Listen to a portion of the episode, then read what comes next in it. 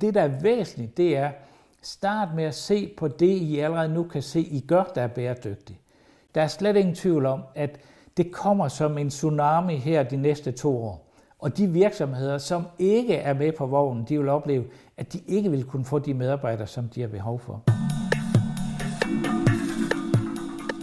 Velkommen til podcasten Bæredygtig Business. Vi befinder os i en tid med store udfordringer. Klima- og biodiversitetskrise, knappe ressourcer og social ulighed. Men i Bæredygtig Business ligger vi idealismen på hylden og undersøger, hvilken rolle verdens virksomheder vil spille i omstillingen til et bæredygtigt samfund. De globale udfordringer kan nemlig ikke løses af velgørenhed og filantropi alene. Hvis vi skal afværge den nuværende kurs mod katastrofe, så skal vi lave bæredygtighed til sund forretning. Mit navn er Steffen Max Jeg er forfatter og foredragsholder og har arbejdet med bæredygtighed de sidste 10 år. Jeg taler med førende eksperter og undersøger, om der er penge i at tage et socialt og miljømæssigt ansvar. Hvad er en bæredygtig organisation? Det er givetvis en organisation, som nedbringer og måske endda helt fjerner sin belastning på planeten. Det er en organisation, som giver mere tilbage til samfundet, end den lægger samfundet til last. Ja, det kan lyde som en utopi, men det er i høj grad den mulighed, som ligger i den grønne og bæredygtige omstilling af vores samfund. Vi kan faktisk skabe en anden og bedre verden over de næste 50 år, men kun hvis vi tager os sammen, og kun hvis vi gør det lige nu. Den seneste IPCC-rapport taler sit eget tydelige sprog. Det er nu, der skal handles. HR er et stærkt undervurderet område, når det kommer til at skabe bæredygtige virksomheder og organisationer. Den bæredygtige omstilling er ikke kun få store handlinger, som skal løse de globale problemer. Det er en lang række af handlinger, der skal udføres af mennesker, der ikke har den nødvendige viden om bæredygtighed. Det vil jeg undersøge i flere episoder af Bæredygtig Business, og vi starter med at tale med Kim Stark Nielsen, som er CEO ved Dansk HR. For hvad er HR, og hvordan kan HR spille en aktiv rolle i den bæredygtige organisation? PS. Er du HR-professionel, og har du viden og erfaringer om HR og bæredygtighed, så skriv til mig på LinkedIn. Jeg giver gerne en kop digital kaffe og en hyggelig samtale. Jamen goddag, øh, Kim Stark Nielsen. Tak fordi jeg må komme her til Dansk HR. Dejligt, godt at se dig. Og, øh, og nu kommer, falder jo snakken jo så på Dansk HR, der er jo en grund til at sidde her. Det er fordi, du er jo det, man kalder øh, bestyrelsesformand, eller, eller CEO, kan man også sige, for, for Dansk HR. Men vil du ikke selv lige præsentere dig selv, hvad det er, du har lavet, og hvad det er, Dansk HR det er for noget? Dansk HR er en øh, erhvervsorganisation med fokus på det, der hedder HR. Det vil sige, de danske virksomheder, som har en HR-afdeling, enten det er den offentlige eller privat sektor, kan være medlem af organisationen, og vi sidder i dag på 40 procent af alle de danske HR-afdelinger. Det er meget spændende, det her med HR. Det, øh, min baggrund er jo psykologi. Jeg har egentlig altid interesseret mig rigtig meget for HR-delen. Men, øh, og inden vi sådan skal snakke om, sådan, hvad er det reelt HR det dækker over, så har jeg hørt dengang under finanskrisen, så talte man meget inden om finanskrisen omkring HR, og det var rigtig vigtigt, men da finanskrisen så kom, så var det noget af det, man skar ret hårdt ned på derefter. Er det en, en vandrehistorie, eller er den god nok? Nej, den er ganske sandfærdig, og det har lidt at gøre med, at HR har faktisk øh, den samme udfordring, som andre afdelinger har. Det er, hvis man er en stabsfunktion. Det vil sige, en reklameafdeling eksempelvis kunne også være dem, der blev hårdt ramt under en, øh, en øh, finanskrise. Og HR har altid siddet i en statsfunktion, helt tilbage til man første gang ligesom oplevede noget, der kunne minde om form for HR-afdeling. Man kan så sige, at HR-afdelingen har reelt egentlig udviklet sig fra frem til midten af 90'erne, så havde det jo en personale afdeling, som jo primært havde til opgave at varetage sådan de mere administrative opgaver, og herefter begynder vi så at se både nogle danske og udlandske professorer, der nu pladerer for, at man skal tænke anderledes i forhold til, hvad HR skal. Man skal downsize lidt de administrative opgaver, sørge for, at nogle af dem bliver ligesom lagt ud i andre dele, og så beskæftiger man sig en større del med udvikling af organisationen, og deriblandt også medarbejderne. Fordi den optimering, vi kan komme frem til, det er faktisk egentlig, at medarbejdere i en større grad, der blåligt bliver i vores organisation over længere periode, trives og har det rigtig godt, men samtidig også laver færre fejl, engagerer sig i sit arbejde på en anderledes måde, og i den sidste ende faktisk egentlig er så godt og tilfreds med sit arbejde, at man reelt egentlig har lyst til at blive der igennem flere år. Så det er den der kombination. Vi har set analyser, som meget klart viser, at på den danske ledelsesmodel, der har medarbejdere op til 94 procent indflydelse på at kunne tilrettelægge sit eget arbejde. Det var en stor analyse for tilbage, som Ubredt mandag morgen sammen med et norsk konsulenthus lavede.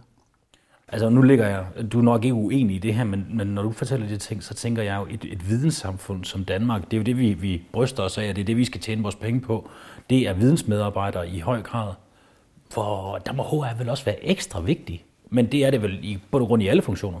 Ja, jeg, jeg tror også, at man skal også forstå, hvad HR er.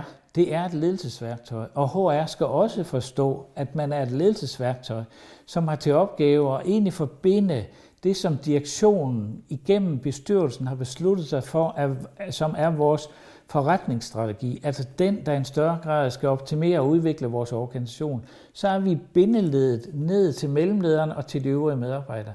Og det er den funktion, som vi skal opfylde. Vi skal både være internt dem, der observerer og indhenter og udvikler, men vi skal i princippet op på nogle områder gå eksternt og egentlig observere på det. Hvordan oplever andre vores medarbejdere? Øh, hvordan ser vores kunder på os og lignende? Og de der informationer skal vi egentlig være så stærke nok til, at vi kan indsamle dem. Og så skal jeg sige tre ting, som er ret vigtige for HR. Det er, at gennem tiderne har vi set, at hvis vi kan udvikle vores organisation, hvis vi kan skabe et grundlag for, at vi i en større grad videnopsamler i vores medarbejdere så sørger for at tilføre den rigtige viden, så kommer der de her ting også, som vi har set, som øh, noget som CSR og bæredygtighed, som en helt naturlig del, som HR også skal fokusere på. Fordi det er noget, der skal implementeres, det er noget, der skal ligge i ryggraden på vores medarbejdere, at de både har lyst til at udfordre sig selv, at de har lyst til at lære noget nyt, at de har lyst til at aflære noget af det, den viden, som vi ikke skal bruge, men også have forståelse, hvad CSR for noget. Også have en stor forståelse for det store spørgsmål, som alle i dag skal stille sig. Hvor meget bæredygtighed kan vi bibringe med i vores organisation, på vores produkter og i vores samarbejde? Og så skal jeg nævne klart, Danmark er et af de lande i verden, som har den, den, den største nettofortjeneste på det arbejde, som vi ofte udfører os. At vi er rigtig gode til at sælge vores viden og især vores produkter. Og et, et ganske enkelt eksempel er, netto tjener vi dobbelt så meget, som tyskerne gør på deres industriprodukter. Og hvordan er det relevant i forhold til HR, at vi netto tjener dobbelt så meget på vores industriprodukter, som de fx gør i Tyskland? Jamen det har noget at gøre med, at vi skal have forståelsen for, at det, der kan være årsagen til, at vi gør det, det er, at vi er rigtig gode til at sælge nogle produkter, som indeholder stor viden, og som andre er villige til at betale noget mere for. Og det er den viden, vi skal pleje og udvikle os på. Det er den, der gør os mere konkurrencedygtige, i stedet for bare at kunne producere plastikposer, så er der altså noget ekstra ved de her særlige plastikposer, som netop gør, at andre vil betale lidt mere for dem. Og det er den del, Danmark er berømt for. Det er virkelig spændende, og inden vi går ned ad det spor, fordi det har jeg godt nok meget lyst til, men så vil du ikke lige rise op for os, som ikke er så velbevandret inden for HR, hvad er, sådan, hvad er kerneområderne, man arbejder med, hvis du sådan skulle give øh, fem områder, eller tre til fem områder, som du mener, enhver virksomheds HR-afdeling bør fokusere på? Først og fremmest, så har HR til opgave at sørge for, at vi har den mængde af medarbejdere med den rigtige viden på det tidspunkt, hvor vi skal bruge den. Men det, der i, i stor grad ligesom er HR's opgave, det er faktisk det, vi kalder personaludvikling. Fordi personaludviklingen, når en medarbejder er ansat, har til opgave ikke kun at bruge den viden, som vedkommende har, men der også at tilføre dem den rigtige viden. Det vil sige, at vi skal kunne afdække en medarbejders viden, men vi skal også kunne samtidig lave nogle programmer, der gør, at vi ret hurtigt kan tilføre medarbejderen en ny viden. Det kan være, at det er internt, altså hvor vi laver mentorordninger, hvor vi laver intern efteruddannelse og lignende også.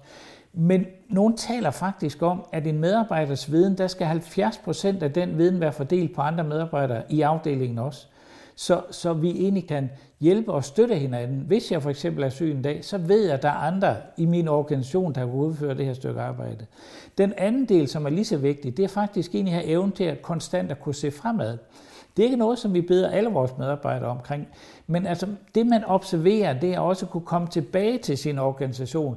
Det vil så sige, udover at vi har fokus på, hvilke kompetencer medarbejderne har, så skal vi også i en større grad skabe innovative medarbejdere, som har lysten og villigheden til at både bringe informationer tilbage, som vi kan bygge videre på, men sågar måske også involvere sig ind i nye ting, fordi vi alle sammen har lyst til at være en del af en organisation, som udvikler sig så er det helt klart, så er HR næsten altid involveret i det, vi kalder hiring and firing. Når vi ansætter nye medarbejdere, når vi siger farvel til medarbejdere.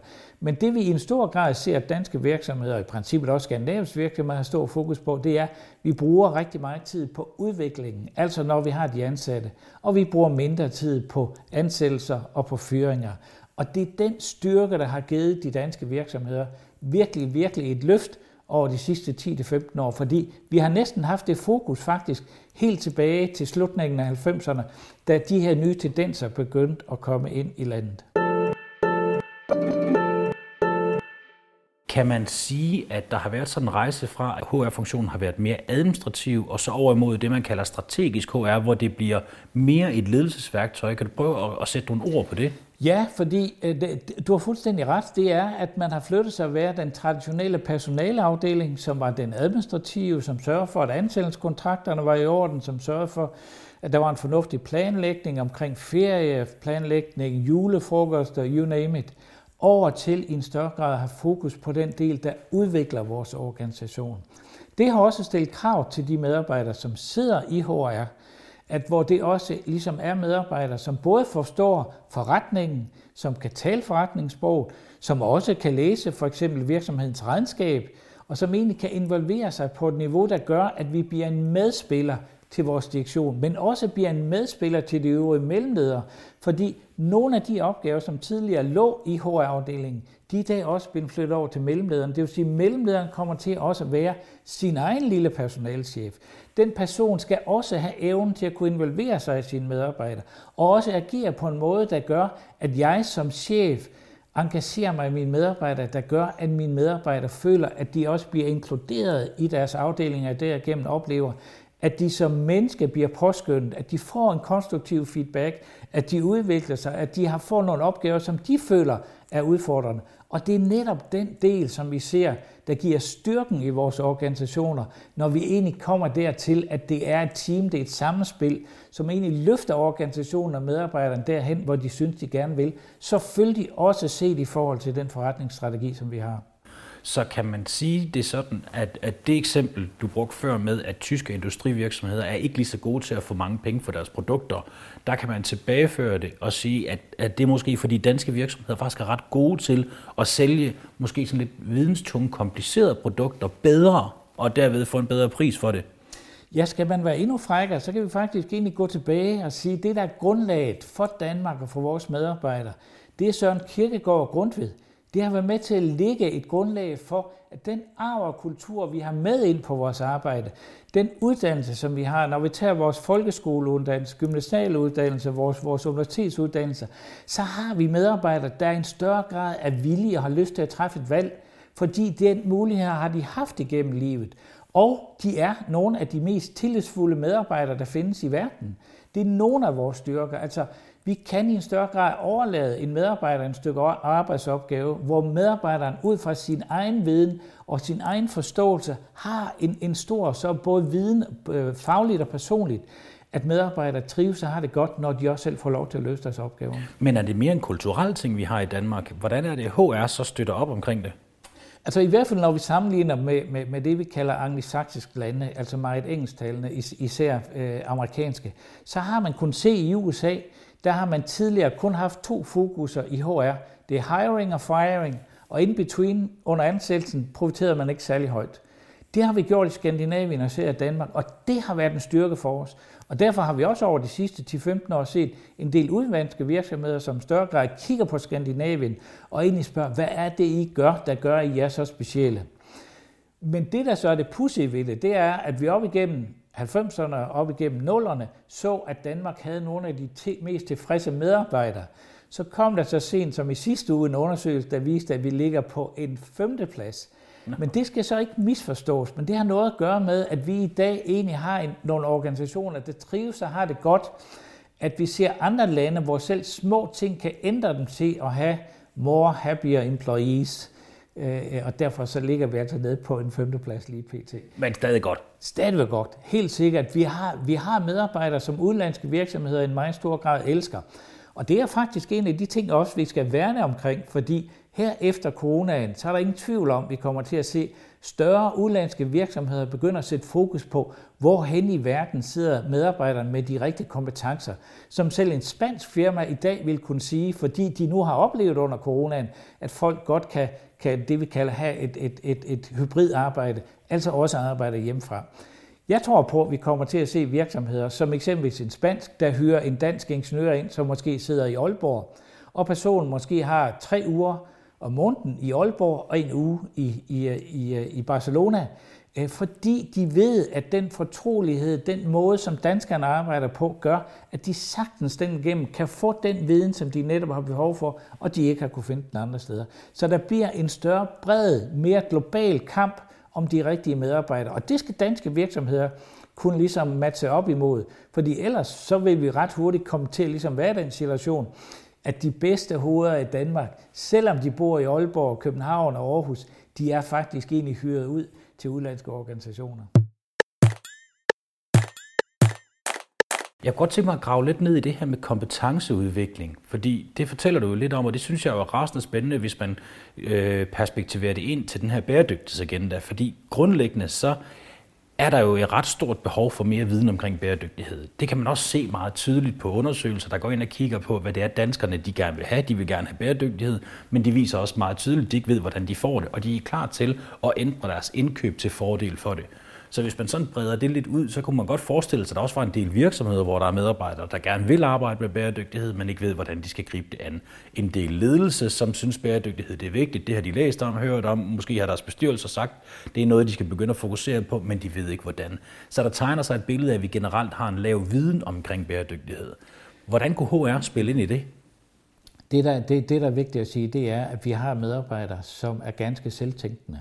Så det er et spørgsmål, det er faktisk egentlig at åbne op for kassen omkring bæredygtighed, og egentlig det at kommunikere på en måde, som hvor medarbejderne egentlig oplever øh, og har stor forståelse for, hvad der egentlig hænger sammen, og derigennem faktisk egentlig er med til at agere bevidst, ubevidst på, at vi i en større grad arbejder bæredygtigt i alt, hvad vi foretager os.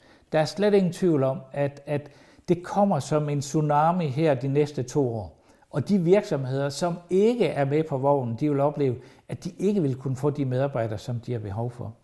Og det kommer til at gælde alt, hvad vi beskæftiger os med. Det er lige fra, når vi går på toilettet, til vi kører i en firmabil, til vi går ud og handler ind til organisationen, til den måde, som vi egentlig arbejder på, at vi får større fleksibilitet, der gør, at vi også forbruger mindre, hvis vi ikke skal transportere så tit til og fra arbejde. Altså, der er så mange ting, men det, der er væsentligt, det er, start med at se på det, I allerede nu kan se, I gør, der er bæredygtigt.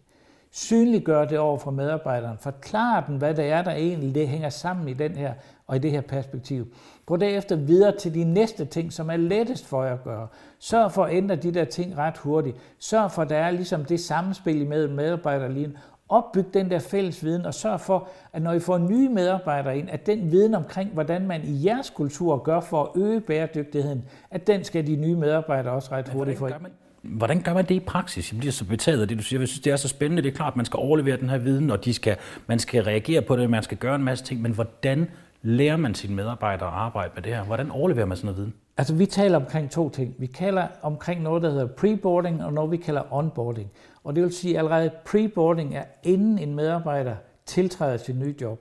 Allerede der skal vi forsøge at tilføre dem så meget viden som overhovedet muligt. Så når de starter på deres nye arbejde, jamen så har de personligt brugt tid på at læse og studere, følge med. Det kan være alt fra ting, som skal læses, til øh, videoklip, øh, til webinar eller lignende, som vi kører over for den, som hvor de derigennem ligesom får forståelsen for, hvad den kultur, den ligger i vores organisation, og også på det her område, der handler omkring bæredygtighed.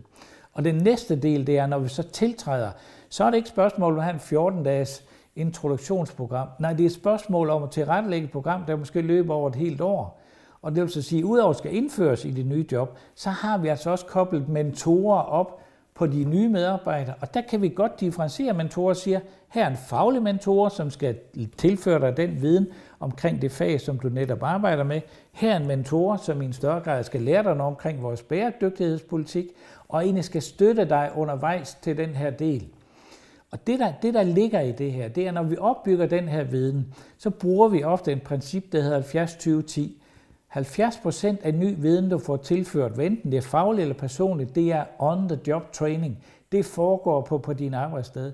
Og det er den villighed til også selv i en større grad at kunne afgive sin viden. Fordi om et år, når jeg har været der, så sidder jeg inde med en viden, hvor jeg vil kunne bruge som mentor, eksempelvis på, hvordan vi agerer inden for bæredygtighed.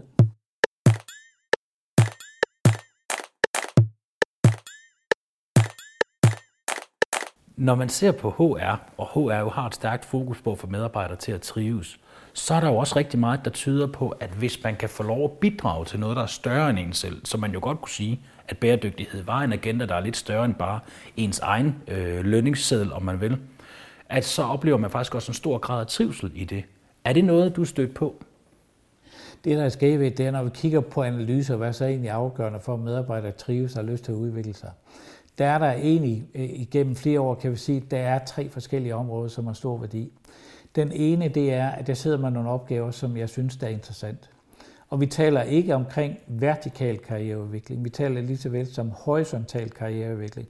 Det vil så sige, at jeg har nogle opgaver også i forhold til det niveau, som jeg er ansat på, og der sker en fornuftig veksling imellem mine opgaver, som gør, at jeg synes, jeg har interessante opgaver, og jeg udvikler mig. Den anden del, det er faktisk sammenholdet. Altså, det har så stor indflydelse, at vi er et team, hvor vi påskynder hinanden, hvor vi i en større grad har en evne til at dele med hinanden, og hvor vi i en større grad støtter hinanden til at udvikle os. Og der er det så, det sker ved det også. Der har lederen selvfølgelig også en vis form for indflydelse. Men lederen er ikke afgørende for, at medarbejderen trives og har det godt. Lederen er en coach, som i en større grad understøtter medarbejderens ønske om at gøre et godt stykke arbejde. Og det vil sige, så bliver vi en sparringspartner. Så altså når vi taler omkring feedback og feedbackkultur, så er der et af de områder, som vi ser der over de sidste 5-6 år, er blevet forøget temmelig kraftigt, og kravet til at kunne køre feedback til medarbejdere hyppigere bliver endnu større med generationerne, der går ind på arbejdsmarkedet også. Så der, der, der er nogle ting, som man også som leder skal kunne differentiere. Det er, jo yngre medarbejdere vi har, jo det hyppigere ønsker man også feedback, og man ønsker gerne at ligesom få at vide, om det, man har gjort, er godt eller dårligt. Og når man gør det godt, så elsker man også i en større grad og hyppigere få den feedback. Hvorimod vores lidt ældre medarbejdere, senior medarbejdere lignende også, de har en lidt anden holdning til det. Det er ok, du siger til mig en gang om måneden. Det er fint, det kan jeg godt leve på. Men det, der er vigtigt for mig som leder, det er, at jeg står og kunne differentiere min måde at lede på i forhold til de forskellige generationer, som jeg er inde også.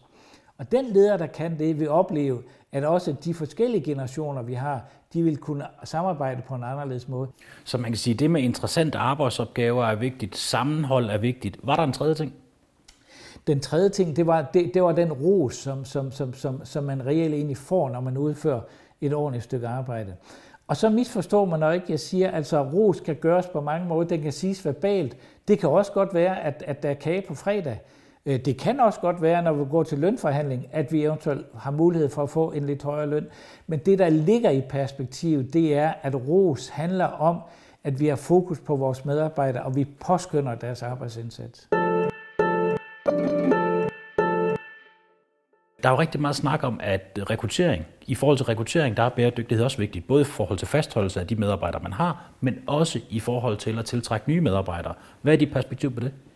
Vi oplevede faktisk for 6 år siden, 6-8 år siden, at fik nogle tilbagemeldinger, hvor vi blev spurgt ind, og hvor man var sådan lidt usikker på, hvad der skete. I nogle virksomheder oplevede de medarbejdere, der søgte et stillingsniveau rimelig højt, ret ofte på et uddannelsesniveau, som hed ingeniører, hvor personen kom ind til jobsamtalen og sagde, jeg er egentlig lidt ligeglad med, hvilke opgaver jeg får. Jeg er måske også lidt ligeglad med, hvilken løn jeg får. Det, der er vigtigt for mig, om jeg har lyst til at tage det her job. I skal fortælle mig, hvad gør I for, ikke at jeg eller mine børn, men at mine børnebørn har en verden, de kan leve i om 30 år. Hvad er det, der gør, at I er så langt fremme på jeres bæredygtighed, at det bliver interessant for mig? Og det oplevede vi sådan lidt i de små og, og Dengang talte man selvfølgelig også bæredygtighed, for det går helt tilbage til, til, til Brundtland-rapporten. Men det vi egentlig faktisk kunne se, at her var det ikke virksomhederne, der gjorde opmærksom på, hvad de gjorde omkring bæredygtighed. Der var det et krav for nogle bestemte medarbejdergrupper, som sagde, jeg vil være med på den der vogn, ikke af hensyn til mig selv, men af hensyn til mine børnebørn. Og den, den del kan vi se i en større grad kommer, og den kommer hurtigere, end vi egentlig kan fornemme. Så mange virksomheder skal også have en forståelse for, at hvis man ikke viser, hvad man gør, og man sådan offentligt gør det ordentligt, jamen så kan der være medarbejdere, uden at de ligesom har sendt en ansøgning, bare alene fravælger, fordi de har så lidt kendskab til, hvad virksomheden reelt egentlig gør på bæredygtigheden. Så vi kommer til i en større grad at skal synliggøre. Vi får betydeligt mere gennemsigtighed i vores virksomheder, også i forhold til, når vi taler regnskaber, når vi taler den måde, som vi agerer på, når vi taler omkring økonomi, det hele. Altså der kommer andre typer former for årsregnskaber, som også viser, hvor bæredygtige vi er i vores organisation. Ledelsesmæssigt har vi den fornødende viden, der skal til for at lede den her type medarbejdere, som vælger en virksomhed til, Selvfølgelig for at få nogen løn, selvfølgelig alle de forskellige årsager, der nu gør, at man vælger det job, man gør. Men hvis de også er meget fokuseret på bæredygtighed, har ledelsen så den viden, der skal til? Jamen, altså igen, så vil jeg nærmest sige, at det er sådan en, en trækombination, fordi det vi kan se i øjeblikket, der bliver sat fokus på, det er et, medarbejdere i en større grad skal forstå vores forretningsstrategi, og i den forretningsstrategi taler vi også bæredygtighed. Det næste, det er, at organisationen i en større grad skal kigge på alle vores medarbejderes forskellige talenter. Og talenter er ikke et spørgsmål om, at der er noget helt specielt, som vi skal kunne. Talent har alle medarbejdere, og det er et spørgsmål om, at vi får lov til at arbejde med de opgaver, som passer til vores talenter. For derigennem så bliver vi faktisk endnu dygtigere og endnu mere konkurrencedygtige. Og så er der den sidste ting, der er lige så vigtig. Det er efteruddannelse, efteruddannelse og efteruddannelse. Danmark er ikke meget bedre stillet end i forhold til andre europæiske lande, når vi ser på, hvor mange der har en folkeskoleuddannelse, en faglig uddannelse, eller en kort, eller en mellemlang, eller en lang videregående uddannelse. Vi ligger i nærheden omkring cirka 10 procent, der har en lang videregående uddannelse. Men det, der er vigtigt at forstå, det er, en ting er den viden, som vi kommer med, når vi kommer ind i, ind i en organisation. Den anden del, det er, hvordan kan vi optimere vores medarbejderes viden til at have den forståelse, der følger vores forretningsstrategi der følger det talent, som personen har. Og det er det, vi skal efteruddanne i. Så det går op i den helhed, der gør, medarbejdere laver de ting, de er gode til. Vi optimerer så meget som overhovedet muligt. Og alt, hvad vi foretager os, det foregår efter et spilleregelsæt, der hedder bæredygtighed, bæredygtighed og bæredygtighed. Tusind tak, Kim Tak Nielsen. Det har været utroligt spændende at tale med dig. Selv tak. Du har lyttet til Bæredygtig Business. Mit navn er Steffen Marksø, og du er meget velkommen til at finde mig på LinkedIn, hvis du har idéer til emner, jeg skal tage op i podcasten. Ros og ris er også meget velkommen. Husk i øvrigt at abonnere på podcasten i din podcast-app, så får du automatisk besked, når der er nye episoder. Og hvis du giver os en god anmeldelse, så hjælper du med at sprede budskabet om bæredygtig business. Tak fordi du lyttede med.